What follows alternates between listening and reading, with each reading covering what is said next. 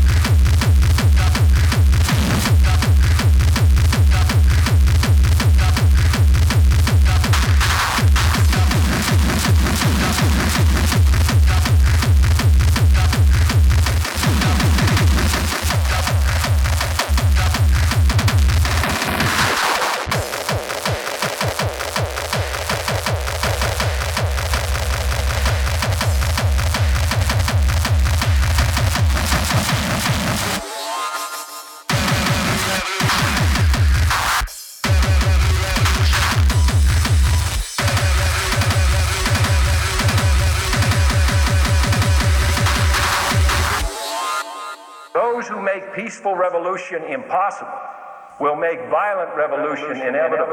Inevitable. Inevitable. Inevitable.